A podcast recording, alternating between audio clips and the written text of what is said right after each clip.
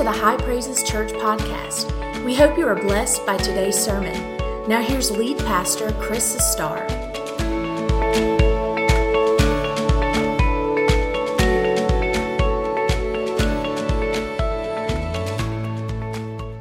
I'm doing a series on freedom, and I've been talking about God liberating us and setting us free in various ways. But today I want to talk about being free to praise the Lord. And so I told Pastor Billy as we were preparing for today, I said, I really feel like I need to preach on this, and then you guys come back out, and we'll let the word affect us, and hopefully it'll affect our praise. Now, the Lord really moved in that first service, and I, really, I feel like God really set people free. And I'm believing He'll do the same thing this morning. How many like to see that? How many like to just know the, the freedom that God gives to not be bound up anymore? all right, God can do it. So in 2 Samuel chapter 6, I want to read verses 12 through 16. Keep that, keep your Bible there. Now it was told King David, saying, The Lord has blessed the house of Obed Edom and all that belongs to him because of the ark of God. So David went and brought up the ark of God from the house of Obed Edom to the city of David with gladness. And so it was when those bearing the ark of the Lord had gone six paces that he sacrificed oxen and fatted sheep. Then David danced before the Lord with all of his might. And David was wearing a linen ephod. And so David and all the house of Israel brought up the ark of the Lord with shouting and with the sound of the trumpet. And a, and, and a parallel passage says, with all kinds of other music as well. And now, as the ark of the Lord came into the city of David, Michal, Saul's daughter, by the way, which is David's wife, looked through a window and saw King David leaping and whirling before the Lord, and she despised him in her heart. Right, you can be seated today. I believe that there is a praise crisis in the church today. I'm going to say that again.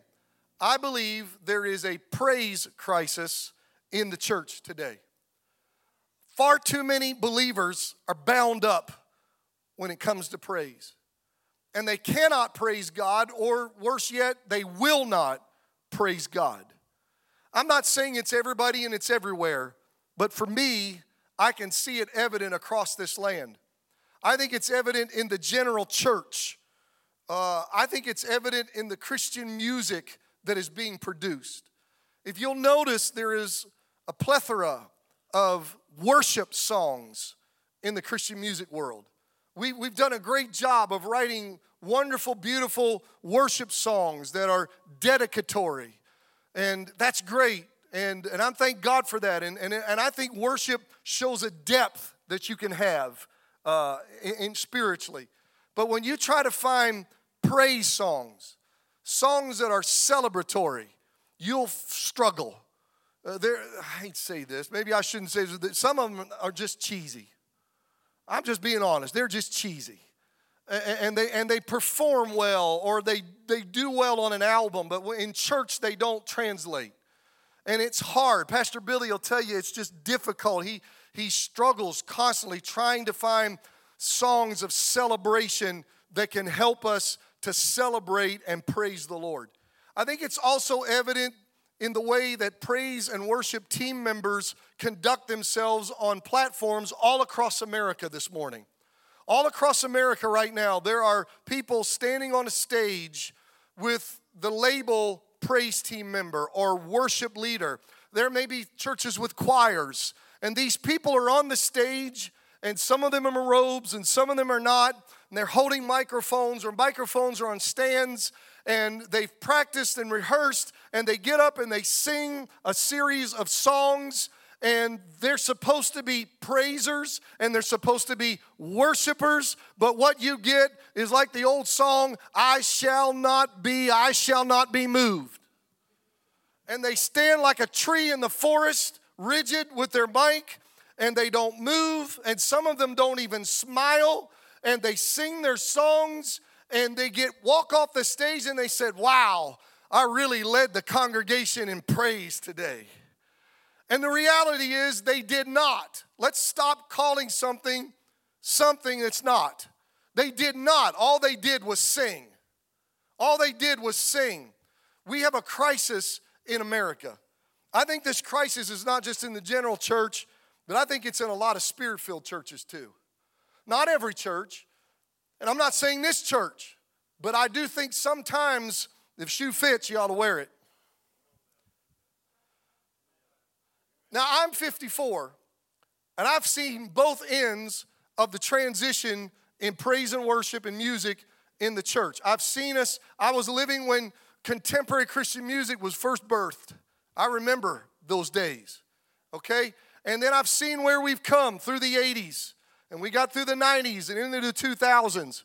And now we've transitioned in the church world, it's changed and things have changed. And I've led this church through this change. And some a lot of people liked it, some people didn't. Okay?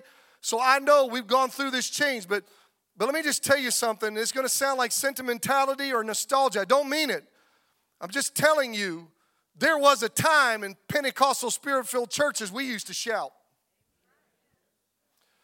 We used to be energetic and vibrant when we sang the songs, like we meant them, like they had value to us, like the words resonated with us, like they were our testimony. There was a time when we clapped our hands. There was a time when there were a few folks would run the aisles. There was a time when we would dance and jump up and down. There was a time when people would get out and put their hands up and walk the aisles and, and shout, Hallelujah. Glory to God. Thank you, Jesus. Sometimes just go, woo! There was a time.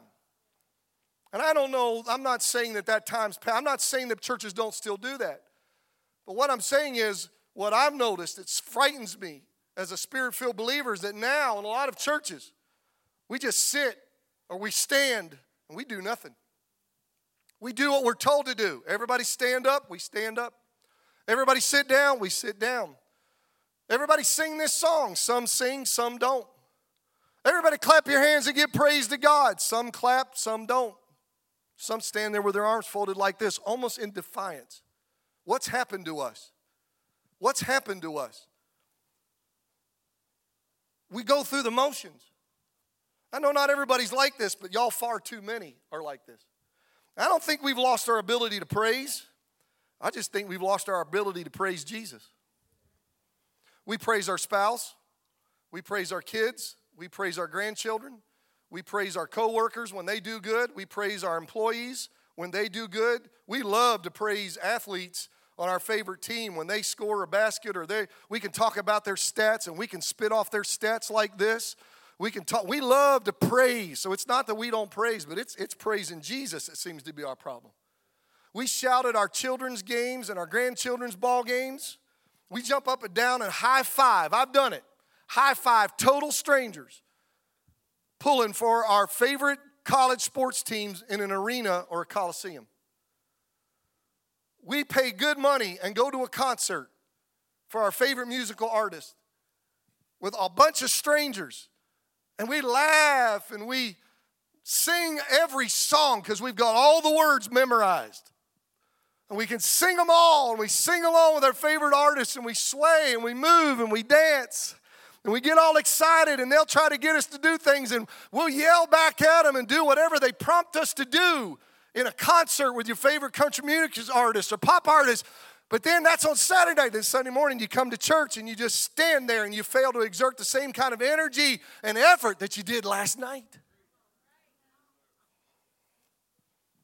And then we come to church and wonder why our spiritual life is so bad and why the church service seems so dry and uninteresting.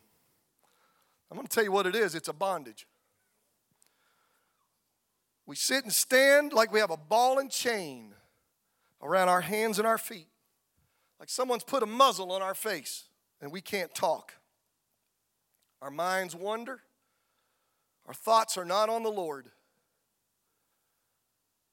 We look at the clock we start daydreaming about what we're going to do when church is over. Y'all, that's a bondage. I just came here this morning to tell you I have an objective and I have a heart's desire, and that is we need to bring praise back into the church. Somehow we got to get celebration back into the church. Somehow we've got to get our freedom. We've got to, God's got to break the chains and free us so that we can praise God in spirit and with power and with unction and with anointing and that we can learn how to celebrate Jesus once again. Maybe, maybe the issue is that we don't really know what praise is. I mean, do you really understand praise? Let me just take a little bit and talk about praise. We need, we need this. I'm being a pastor today as well as a preacher. Praise, in its simplest form, is expression.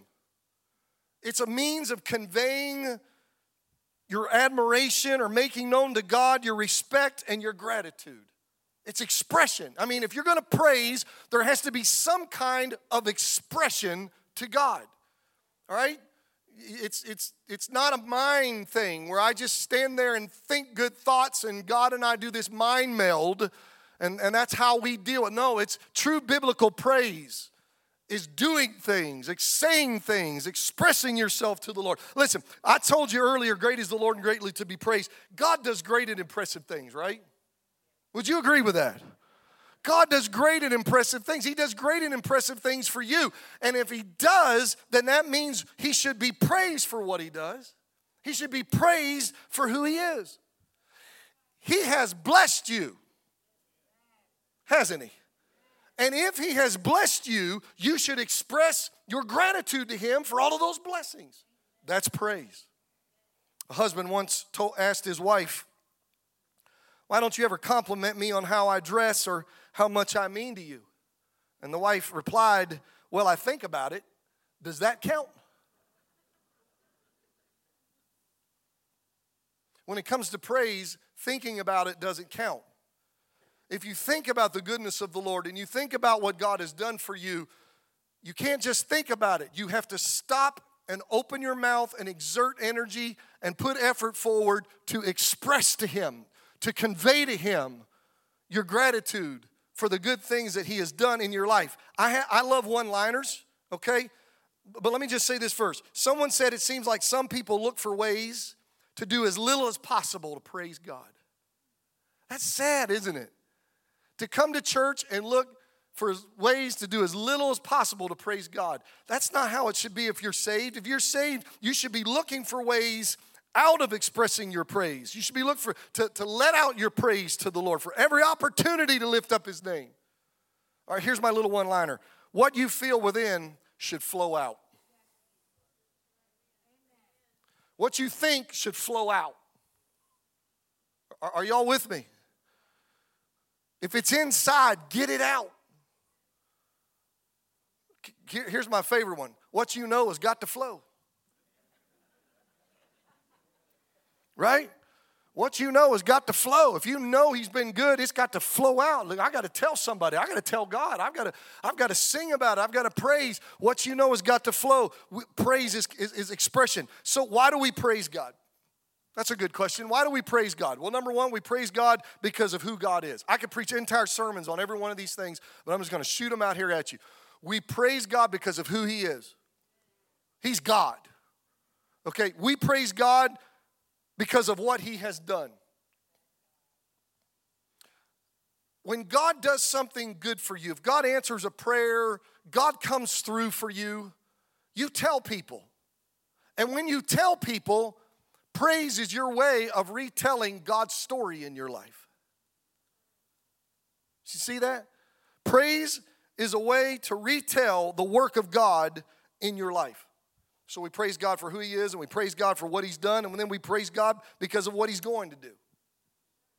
If you come on this Wednesday night, three nights from now, for our prayer time, we all pray alone for a while and then normally I bring the, the congregation, intercessors together, and we conclude with a corporate prayer. And all, most of the time, I say to the, the prayers, let's praise God in advance for what we've prayed for tonight in believing that God's going to bring it to pass. See, we practice that. So it prepares you for the work of God that God is going to do. You praise Him in advance. That's an act of faith. And let me just show you, praise will ultimately benefit you. So when you praise God, what it does is it positions, positions you to enter into the promises of God. Because you're claiming a promise and you're saying, God, I'm believing this is going to happen. I'm asking you to do this in my life. Now, Lord, I just praise you and believe that it's going to happen by faith. And see, it's an act of faith, and it generates faith as you praise Him for it. That that's a benefit. Another benefit is when you praise, the presence of God comes down in your life. Now, you always have Jesus with you through the Holy Spirit, but there's, some, there's one thing of having Jesus, there's another thing when God manifests His presence. It's one thing to have Jesus, but it's something else when the goosebumps get on the back of your neck when the hair stands up on your arm, when the power of God begins to flow and you start jerking a little bit, going, Whoa, God, I feel Him. Mm. Ooh, I'm feeling him. I, I, I, got to stand up. I can't sit down anymore. I'm feeling him in this. When you pray, see, some people want God to touch them before they pray. I'm teaching you that if you praise him, then he'll show up and touch you. You can't just sit there and say, I'll move when I feel something. No, you praise Him and then you'll feel something and God will begin to work in you. When the praises go up, the power and the presence and glory of God comes down. The Bible says that God inhabits the praises of Israel. We transcribe that to say God inhabits the praises of His people. The principle is that when you praise Him, God makes Himself at home in your situations. That's why Jesus and a lot of churches this morning that are going through the motions and people are singing but refuse to praise is not in that church service, but He's outside in the front doors, banging on the doors, knocking, saying, Somebody let me in.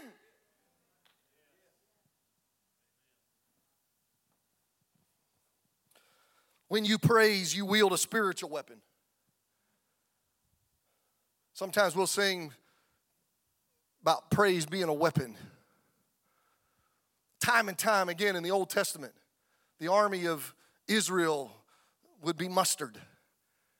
And they would go out to face the enemy, and God would speak and say, Don't, don't send the SEAL Team 6 out first. Don't put the Marines in first. Tell the army to just hold back. Send the praise team in. Call Pastor Billy and get the praise team. Who's on, who's on for this Sunday? Bring them out. Tell the musicians to bring their instruments. And in the Bible, you read this in the Old Testament that the praise team would go ahead of the army of God and they would play and they would sing to the Lord and they would praise Him. And as they praised Him, the power of God would come down and God Himself would defeat the enemies that are trying to annihilate the people of God. And God said, You got to go through me if you're going to touch them, and you ain't going to touch them because I'm going to overcome you. And you see, praise is a weapon. See, Satan, a lot of scholars, and I, I, really believe this, a lot of scholars say that when Satan was Lucifer in heaven before he fell, that he was over the music and the praise in heaven. I don't have the time to show you all that, but it talks about the timbrels and the things like that. I can show you in the Bible that, and there's a really a good theology there that he was over praise. If you, you notice how Satan uses music to try to destroy people so much, it's because that's his thing. And so when he was in heaven, he praised, he led the, the, the choruses in, in praising God. And then when he was cast out of heaven, he lost that. And I think Satan hates praise. He wants to be praised. He doesn't want God praised. He wants to be recognized. He doesn't want anybody to even believe God exists. But when you praise God, God comes into your situation and the enemy is defeated, and that's the power of praise. It's a weapon. So, how do you praise the Lord? I'm not going to give you my list. I want to give you God's list. These are biblical examples, words in the Hebrew.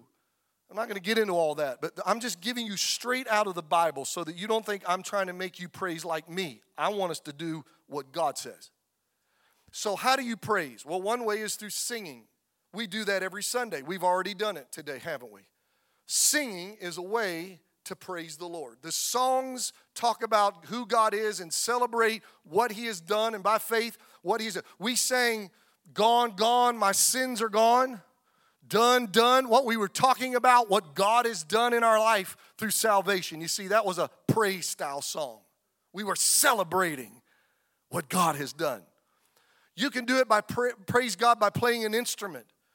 We have lots of people who, who come up here and they, they never grab a mic and they say a word or sing a word, but they play an instrument through the service. That is a form of praising the Lord. And then there is shouting praises. Shouting praises. Uh, you know what shouting is, right? Y'all shouted once or twice in your life. That's biblical. Okay? Now, I, I'm, I'm, I'm doing this on purpose. Please patronize me. I'm trying to help us. I'm being pragmatic to a fault. I want to ask you to do something with me. Everybody in this church, go yell, glory, just as loud as you can. Go. Glory. Woo! That was, that was stout. Felt good, didn't it?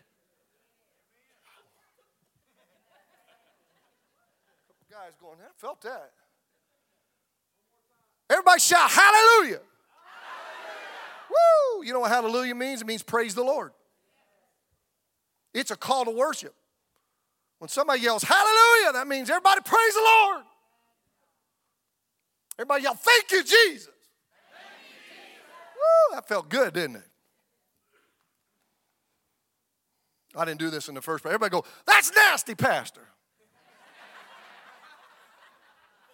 I was preaching in Odell Burns Church, and a, a, lady stood up, and I was preaching. She said, Whoa, that she stood up like it. She said, mm, That's nasty, Pastor. That's nasty.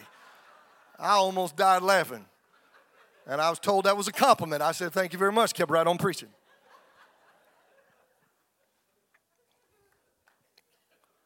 See, that woman had freedom. Come on. We're laughing, but you say, I never do that. Well, that's your problem. See, you're bound up.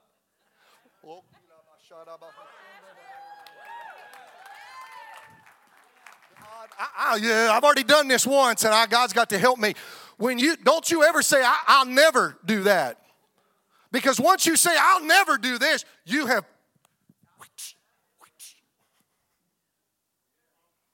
You put the handcuffs on. You need a key now. God's got to set you free. Don't ever say, I'll never do that. You should say, God, I'll worship you however and praise you however you want me to. I've had times I was in church and God said, if you'll get up and walk around this church, I'll bring breakthrough. I'm sitting there God, I don't want to get around, walk around this church for all these people. Get up and walk around this church and I'll bring breakthrough. Sometimes you have to be obedient. But it's shouting. Now, did you see how easy it was for you to shout? You should be doing that in church. When you feel prompted in your spirit, when something blesses you, you should be able to, when I'm preaching and something blesses you, you ought to be able to go, Glory, hallelujah. Thank you, Jesus. Woo! Woo! Sometimes you go, Woo! Man, the Holy Ghost hit me. I go, Woo! Glory be to God. Hallelujah. Bump your wife and say, Man, he's preaching today. Hallelujah. Somebody high five me. This is good stuff right now. Come on, Pastor. My God, he's been good to me this week. Hallelujah. I can't hardly sit here. Sometimes you just stand up like that woman did. Come on, Pastor. My God, what you're saying is the truth. He didn't do it for anybody else, He did it for me. People that God's been good to them, see, they want they got to let it out. That's why don't you spoil no new converts from me. New converts, they got to get it out. They don't know any protocol. They just say, "Woo, hallelujah." Amen. See, that's what I'm. Yes. See, that's what I'm talking about. That's what a testimony, that's what praise does. He healed me, He saved me, redeemed me. And see, when you come to church, nobody ought to have to sing four songs, and it has to be your style, and it has to be boom chick, boom chick, boom chick, boom chick, boom chick, boom chick, boom chick. No, you should come with that already, whether they're singing or playing or not. My God, He's just God. He's just God. That's a reason enough.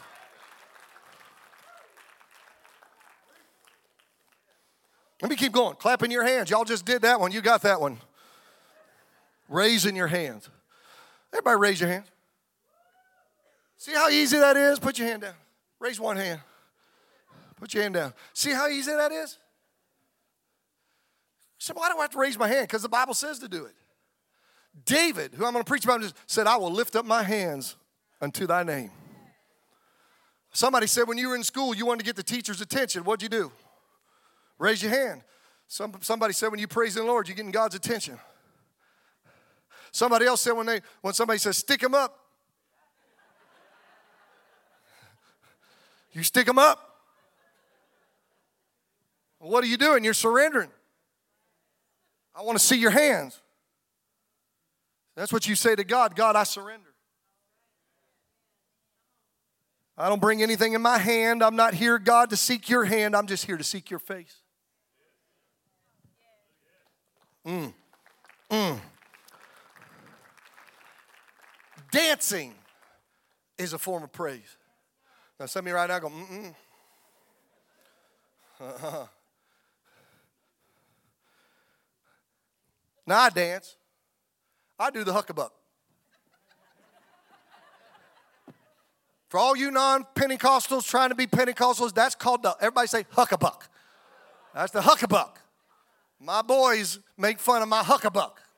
I don't care. Been doing it, I'm gonna keep doing it. I've leaped, I've jumped. I can't dance very well. I can go to the left, to the left, to the left, to the right, to the right. Now kick, now kick, now walk it back. I walk that thing, baby. I got some swag on me, bad back and all. I'll do it to the back. Goes, mm, okay, I'm done. No more Cupid for me. Cupid sitting down. Okay? I, but that's not, I don't know that you can Cupid shuffle. God will accept that as long as it's to Jesus. But y'all, the Bible says something, I don't believe in dance. The Bible says there's a time to mourn and a time to dance. You missed your time. Some of y'all been missing your time for 40 years. When I was growing up, it was a sin. So when I go to a wedding, I marry them, then I get out on the dance. I tell the DJ, you better do Cupid Shuffle because that's the only one I can do. If I electric slide, I'll hurt myself, but I can do that Cupid thing. When they're done, I might drop it and I walk off the stage. I'm done.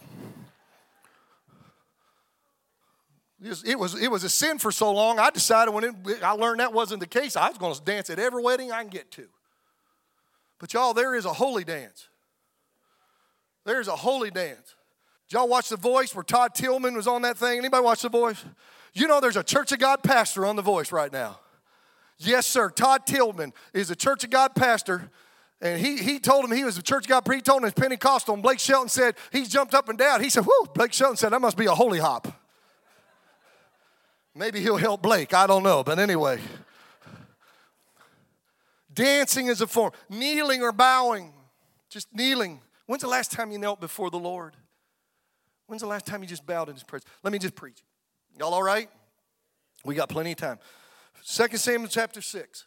2 Samuel chapter 6. It tells the story of a husband and a wife. A husband and a wife. One was free in their ability to praise, and one was bound in their ability to praise. David and Michal. The Bible says that David brought the Ark of the Covenant into the city of Jerusalem. It was the most sacred piece of furniture in Israel. The ark represented the presence and the power of God. There, wasn't anything mystical about it, it was a piece of furniture. But the presence of God rested on it intentionally. He wanted it to be a symbol, He wanted it to make people look not at the ark, but to look at Him. How many you know that's our job? Okay.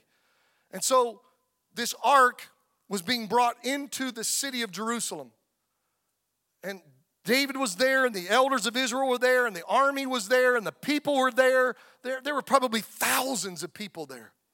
They had instrumentalists, and man, it was going on. The Bible says it was a joyous occasion, it was a glad occasion, and they started offering sacrifices and worship. And in my mind, Pastor Billy, that's like a typical church service. A good, they were having a good church service, right? Y'all come here and you're happy, y'all smile, you laugh and hug each other because we're family. We act like we're family because we are. And so you hug each other and we laugh and we're glad and we're smiling. You know, if you're in here frowning, it's not our fault. You got something going on, but it's not our fault because we're happy. And we sing and we go through the things that we're supposed to do, and it's a we're, we're doing all the things that God's told us to do. But on that particular day, David was especially joyful and glad. Why? He was the king. He's just a little shepherd boy. Now God made him the king of a nation. The nation had been polarized and divided, but now it was united. The, the city of Jerusalem, he wanted it to be the capital, and it had been in enemy hands, but they defeated the enemy, driven them out, and now he had possession of Jerusalem. I mean, today it's still the capital. And so you've got Jerusalem, and he's now, now it's the capital, and he's now his enemies have been defeated. There's peace in the land. And most of all, the Ark of the Covenant that piece of sacred furniture representing God is coming up into his new capital, into a tabernacle that David had erected for it, a tent. So now they could have worship right there in the city. David was excited. And he got so excited, he was so joyful that he decided he was going to praise the Lord. Now, David was a praiser. David loved to praise the Lord. He was not bound up, y'all. This man was free. He got free that day. The Bible says, Then David danced before the Lord with all of his might. Now, let me just explain that to you. The Hebrew word for danced has this particular meaning. And later on, it actually says that he did these things. It means to spin around like a top, to whirl around. Now, I grew up Pentecostal. Y'all know my dad's talked about him all the time. My poor dad, I talk about him all the time. But my dad's a Pentecostal preacher. His dad was a Pentecostal preacher. So I've grown up in spirit filled churches, all right? We do this. We don't, we're not being mean. We're not being disrespectful. It's just what you do, little terms of endearment. When people shout a certain way, we have to label it. It just helps us. We don't, we're not making fun. So, what those of us, some of you who grew up in Pentecost are going to understand this. What David did was a helicopter. That's the helicopter.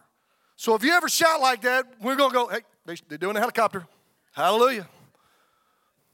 David had his arms out, spinning around wildly, wildly, going around the place. He had freedom.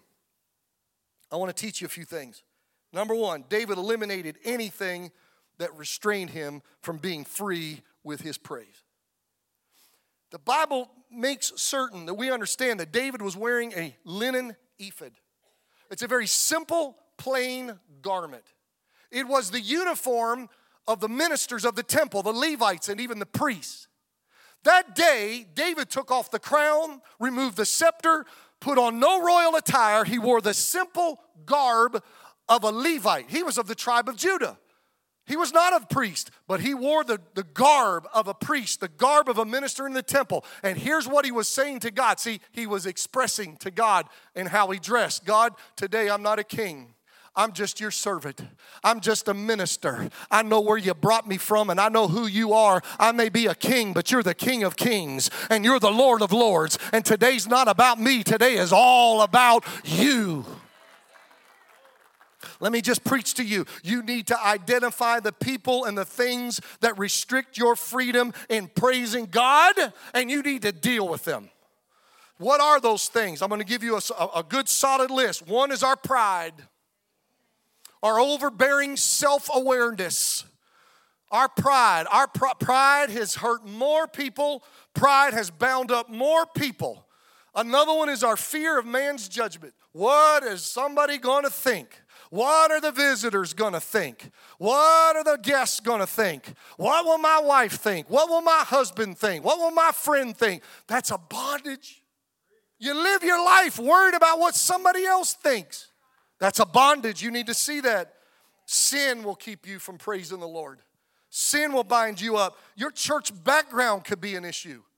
I know a lot of you, half of you come from a non Pentecostal background. You didn't grow up in a spirit filled church. You love what's happening here, but this is all new to you. You like it because you like the Spirit of the Lord, but in your background, you didn't act like this. They didn't praise. Some of you didn't even go to church. But a lot of you went to church, they didn't praise. And if you got a little, you got a little out there, an usher would come over and tap you on the shoulder and say, You need to, you need to sit down be quiet. Okay? And so, and so your background, and well, listen, you're not in that church, you're in this church.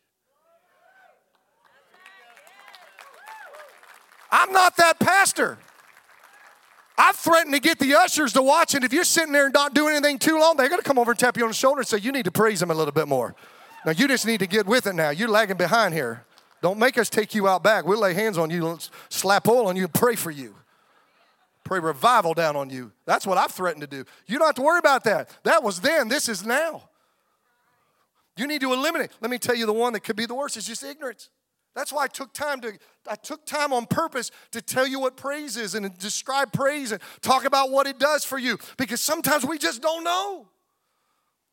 David wore a linen ephod. A linen ephod was the uniform one worn by the Levites. Anyway, David said that day, I'm going to praise the Lord. Listen, you are a priest ordained to praise God. But Peter said, But you are a chosen generation, a royal priesthood, his own special people, that you may proclaim the praises of him who called you out of darkness into his marvelous light. If nothing else gets you riled up, this ought to. God has saved you. God has justified you. God has redeemed you. God has adopted you as his child. God has protected you. God has healed you. God has delivered you. And he has done those things. And those are reason enough to praise and celebrate the Lord God Almighty. You can always have a reason to praise Lord. You can be down in the dumps and you still got a reason to praise Him. Hell could be breathing down the back of your neck. You still got a reason to praise Him. Your world may be crumbling, but you always got a reason to praise. As long as there is God, you got a reason to praise Him. My God, I feel an anointing to preach this morning. Hallelujah.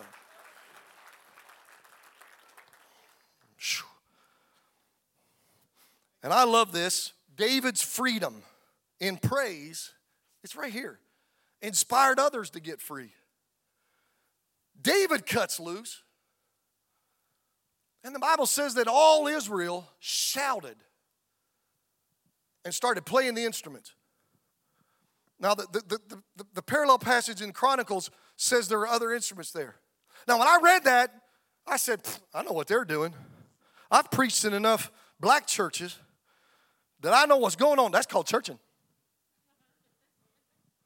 Now, white folk don't know much about churching, but church is fun. Church is fun. Matter of fact, y'all want to get a little taste of churching? Churching happens a lot of times when the pastor's preaching. Sometimes at the end of a good song. Help me out, Pastor Billy. Mm, yeah, you feel that? Yeah. Preaching, pastor's preaching in a big way. Yeah. He starts moaning. Yeah! People start clapping. People start getting excited. It builds. People start feeling it. People are getting the freedom. And all of a sudden, one, two, three, four. Dum dum dum dum dum dum dum dum dum dum dum dum dum.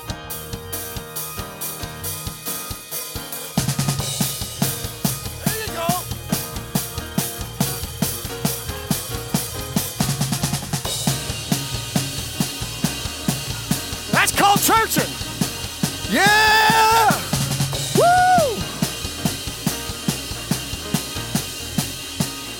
Real. No. Yeah, see what that did to you? Couldn't sit down, could you? Yeah. I sit down. That's what happened. Might not have happened just like that. I, I bet David would have loved the organ, Deidre. Y'all like that organ? Make that organ sing a little bit, would you, Deidre? Ooh, yeah. Mm, that's up here on purpose. If that ain't for you, that's up here for me. Mm, woo. That's getting in my bones. They started churching. That's what happened. David cut loose, then everybody else cut loose. It went crazy. There's a Hebrew word called shabach. It means riotous, wild praise. How many of y'all ever been in a, in a Pentecostal church service where the glory of God came down and everybody just cut loose? We've had it happen here. Y'all know what I'm talking about? See, some of y'all don't know what I'm talking about. Because God just come down, people just start, they go all over the place. People start running around the aisles and people out in the aisles and people running to the altar and they just, woo. Go ahead, that won't bother me. That's what happened. It broke. David's freedom helped everybody else to get free. Sir, your wife and kids need to see you praising the Lord because your freedom will set the tone for the rest of the family. How are they ever going to praise the Lord if you don't ever praise the Lord in church? They don't, your son or daughter don't ever see you. If your wife doesn't ever see you praise the Lord, you need to praise the Lord. Church leaders, you need to you need to lead the way in praising the Lord. If the congregation is going to get inspired, the elders, the deacons, the life group leaders, the department leaders, their wives, y'all need to be, y'all need to be, if you're not amening me and you're not praising and singing and worshiping and lifting your hands to Jesus, then, then how's it going to affect everybody else? But if we'll do it, it can influence it. Did you know that praise can be the key to a service? I've been in a service where it was dead, dry, nothing was happening. And one person, one person will cut loose praising the Lord. And the thing will break loose and God will bring victory in the house. I've seen it happen. I got, I got time. I'm going to tell a story. I didn't tell in the first. There's a man by the name of Carl Richardson. Mom, Dad, is Carl still alive? He's still living. Carl Richardson. Carl Richardson, I remember hearing this story as a teenager in a camp meeting. Carl Richardson was preaching in a camp meeting. He was evangelist, did television ministry for the Church of God. I heard him tell this story years ago, okay? Carl Richardson said when he was a teenager that he went to a Church of God with his grandmother and he invited a friend, a teenage friend, to church. I've told this story, but some of you have never heard it. He invited a teenage friend to church to come to church that Sunday night. He's over at his grandma's house that Sunday afternoon. He looked at his grandma and said, Grandma, I sure hope we don't have a good church service tonight. She said, Honey, shut your mouth. Why would you even say something like that? He said, Well, I'm inviting my friend. And he said, I don't want it to get crazy. Scare him. She said, You ought to be ashamed of yourself. He said, Well, I felt bad when grandma said that. But he said, Deep down, I still hoped we wouldn't have a good service. He said his friend came, they sat on the back row and he said they were having church and he said everything was going good and they were almost to the preaching. He thought if I can get to the preaching, we'll be all right. And he said some old boy they invited to come sing had an old beat up guitar. See, it wasn't a guitar, it was a guitar. And he brought his guitar and he said he got up there and he started tuning it while he was talking. He said things like, Y'all pray for this. The devil got in it this week, knocked it out of tune. The whole time. Could you imagine that happening here on a Sunday morning? He's tuning it, talking. And, and, and Carl Richardson said, I'm safe with this cat. I don't have to worry about anything happening with this guy. And said he started singing some old spiritual ballad that had 12 verses and 17 choruses. But he said the longer he sung, Carl said, I'd been in church enough to know the move of God. And he said, the longer he sang that song, he said, I could feel something happening in the atmosphere. And I said, Oh no, oh no, oh no, this is not good. He said, Now, my grandma, when she shouted, he said it started in her shoulders. He said her shoulders, and he said then her head would get to bobbing. And he said, then she'd come up out of that seat. He said, I had my eye on grandma. And he said, all of a sudden, I'm looking at the back. He said, I saw grandma's shoulders go. And I went, oh, he called Richardson. I went, oh no, grandma, don't. He said that head got to snapping and he, she stood up and, She started shouting. When she did, it broke loose. Now, you ought to hear Carl Richardson tell it. He said they all started shouting in that church and people started praising the Lord. He said they had one old guy that would ball up his fist and throw it into the palm of his other hand and walk around the church saying, The blood, the blood, the blood, the blood. That was his way of praising the Lord. He said they had another one that would do the helicopter. He said that one was, that, that man or woman was spinning all the church. He described the different ones. He said I was, he said I was like. He said I peeked out of the corner of my eye. He said my friend was on the edge of his seat like this. Carl said I just did the head tuck and shrunk in my seat.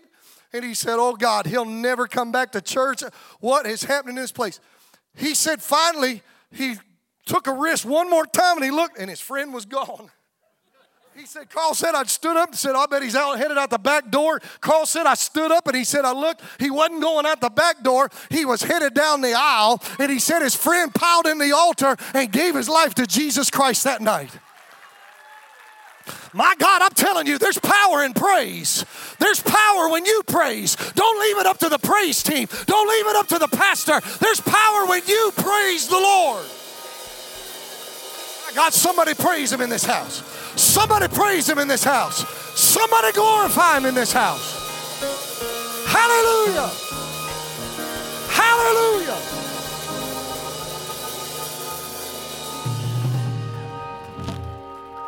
Just, just, just sit down. I'm not done. We're gonna praise him some more.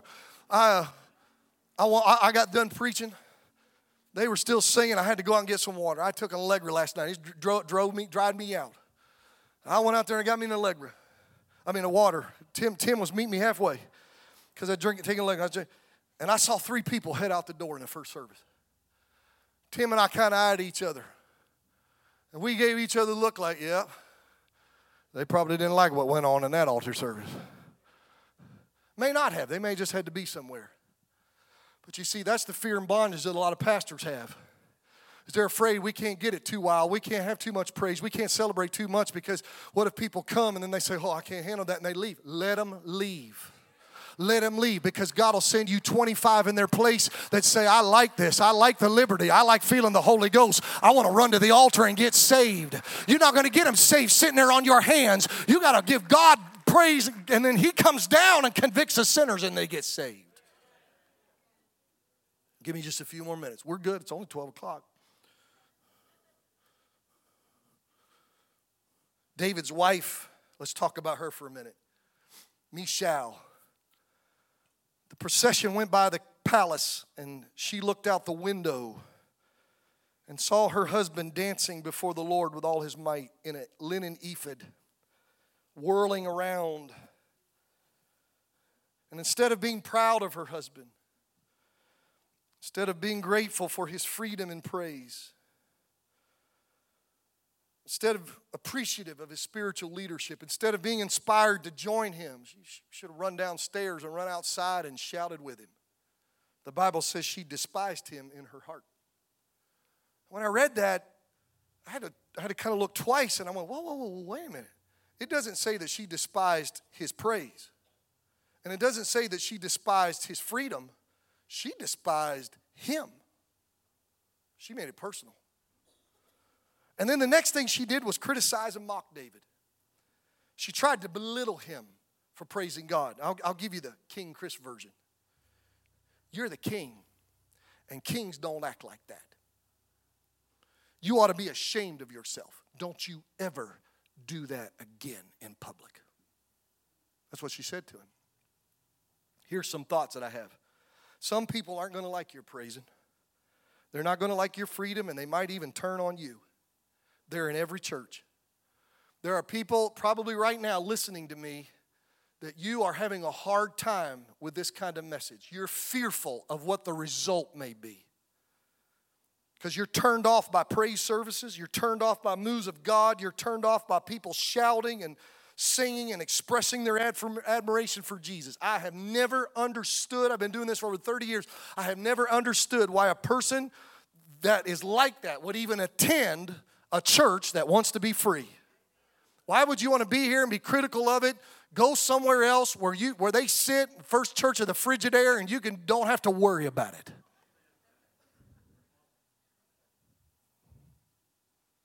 So you need to prepare yourself for the critics, and don't you dare let them get to you. I like what old Ray Hughes, he's gone on to heaven, but Dr. Ray Hughes, I heard him preach one time. He said, I made up my mind I'm never going to let any old goat steal my glory. If you got somebody that's criticizing you, I'm sorry, but they're an old goat, at least at that moment. Don't you let an old goat steal your glory. Don't see when you criticize like that and you try to shame somebody into forfeiting their freedom, when you say things like that, it'll close up their spirit, it'll, it'll kill any motivation they have, and it'll bind them up.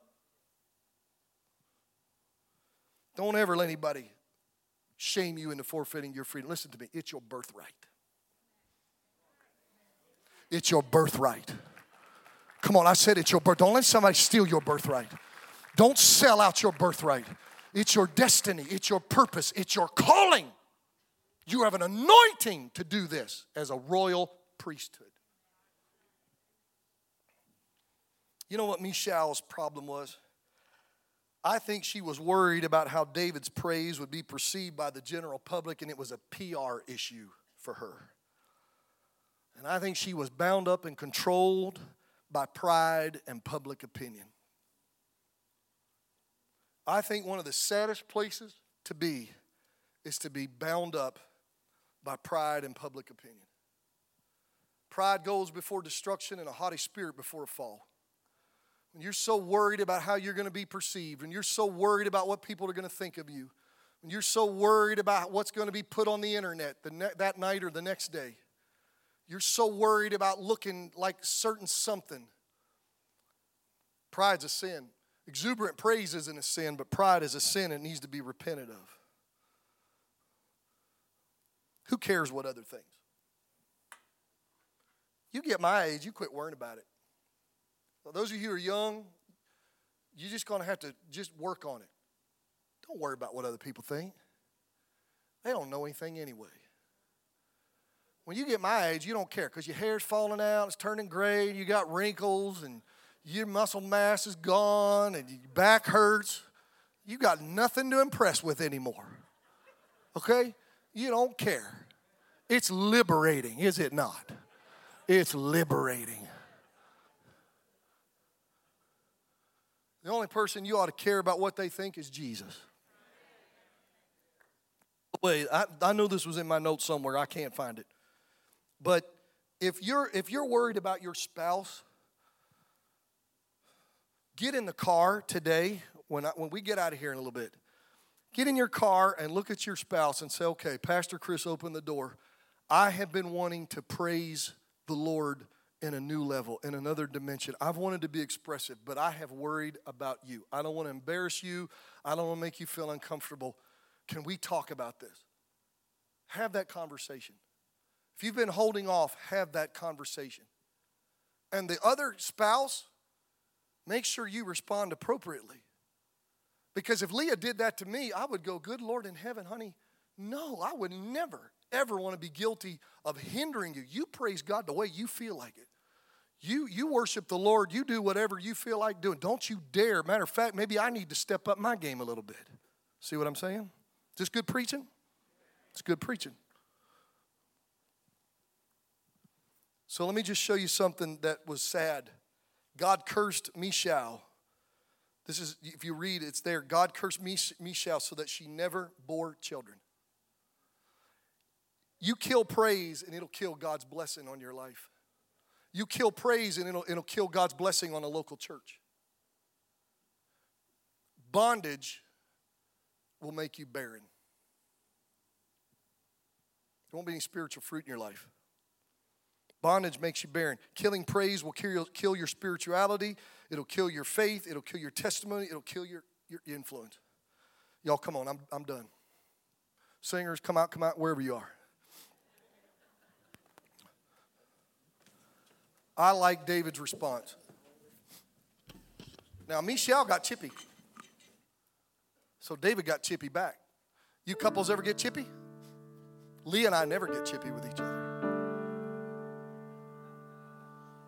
I said, babe, we don't ever get chippy with each other, do we? No. She just said she lied in God's house. You know how you women get your hair colored all the time? I still remember her original color. It had a little red tint in it. I married a slight redhead. The feistiness in that Georgia peach behind my shoulder. Every once in a while, she'd get chippy. I'll get chippy. Well, one gets chippy, the other's gonna get chippy. Right? Michelle got chippy with David. David got chippy back. He said, Woman, you listen to me. You better remember that your daddy used to be the king. Your daddy used to be in charge, but your daddy lost the anointing. Your daddy walked away from this God that I've been praising, and he lost everything. And the only reason you still I have access to any of this is because you're married to me. You have forgotten how your daddy did, but you better look at your husband. I am who I am, and I am where I am because of God. Everything I've got has come from God. You were born into royalty, but not me. I was a shepherd boy out in the field. I don't know why he plucked me up. I don't know why he did what he did to me, but God gave me what I have. God made me what I am. So you think I praised him this Sunday? You wait till I get into church next Sunday. You ain't seen nothing yet because I'm going to praise him and I'm going to worship him because God's been good to me. Come on, somebody. If God's been good to you, stand to your feet and give him praise in this house. Thanks for listening. Be sure to join us Sunday mornings. Our service times are 9 o'clock and 1045. For more information, please visit us at highpraises.org.